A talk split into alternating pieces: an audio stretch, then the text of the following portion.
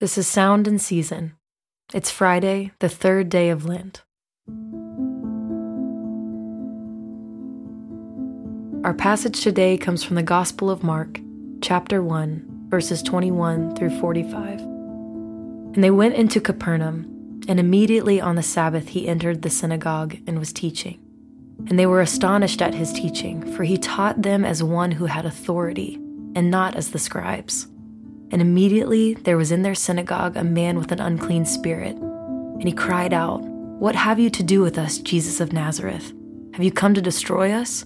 I know who you are, the Holy One of God. But Jesus rebuked him, saying, Be silent and come out of him. And the unclean spirit, convulsing him and crying out with a loud voice, came out of him. And they were all amazed, so that they questioned among themselves, saying, What is this?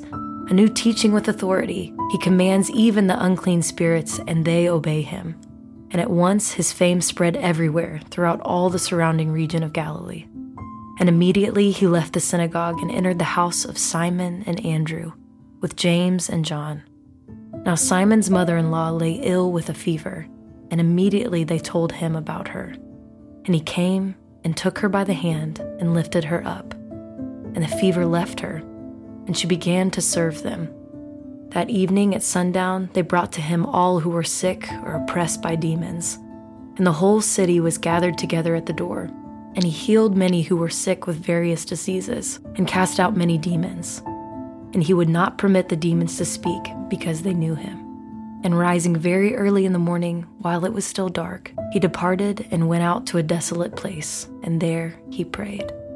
And Simon and those who were with him searched for him. And they found him and said to him, Everyone is looking for you. And he said to them, Let us go on to the next towns, that I may preach there also, for that is why I came out. And he went throughout all Galilee, preaching in their synagogues and casting out demons.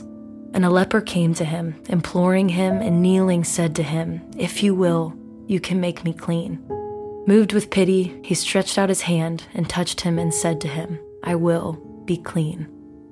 And immediately the leprosy left him, and he was made clean. And Jesus sternly charged him, and sent him away at once, and said to him, See that you say nothing to anyone, but go, show yourself to the priest, and offer for your cleansing what Moses commanded, for a proof to them.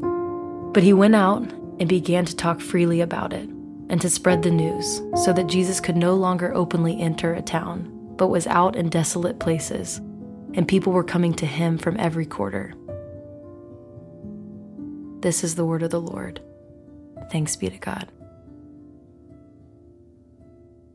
Jesus is teaching in the temple. What is most surprising and startling to the hearers is not simply what Jesus is saying, but how he is saying it. Jesus teaches as someone with authority. Likewise, Mark offers another glimpse of the authority of Jesus. A man was burdened with an unclean spirit.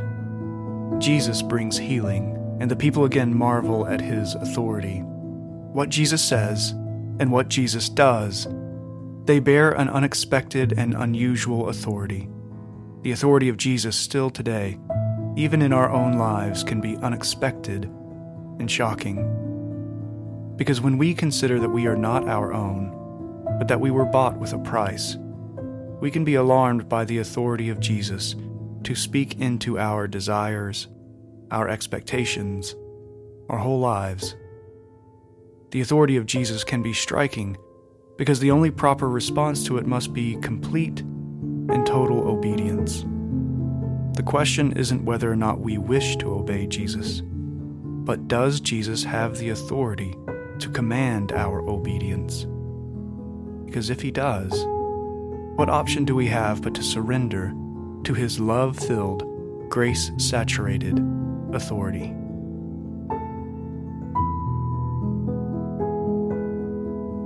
Lord, hear our prayer, and let our cry come to you. Let us pray. Our great and mighty healer, grant us the wisdom needed to see you alone as the ultimate restoration for all that is broken around us. Increase our urgency to love and serve the destitute, the lonely, and the afraid. May we be a people who seek to bind the brokenhearted, proclaim liberty to those in captivity, and bring the good news of Jesus to the souls around us. O Lamb of God, who takes away the sins of the world, have mercy on us. Glory to the Father, and to the Son, and to the Holy Spirit, as it was in the beginning, is now, and will be forever. Amen.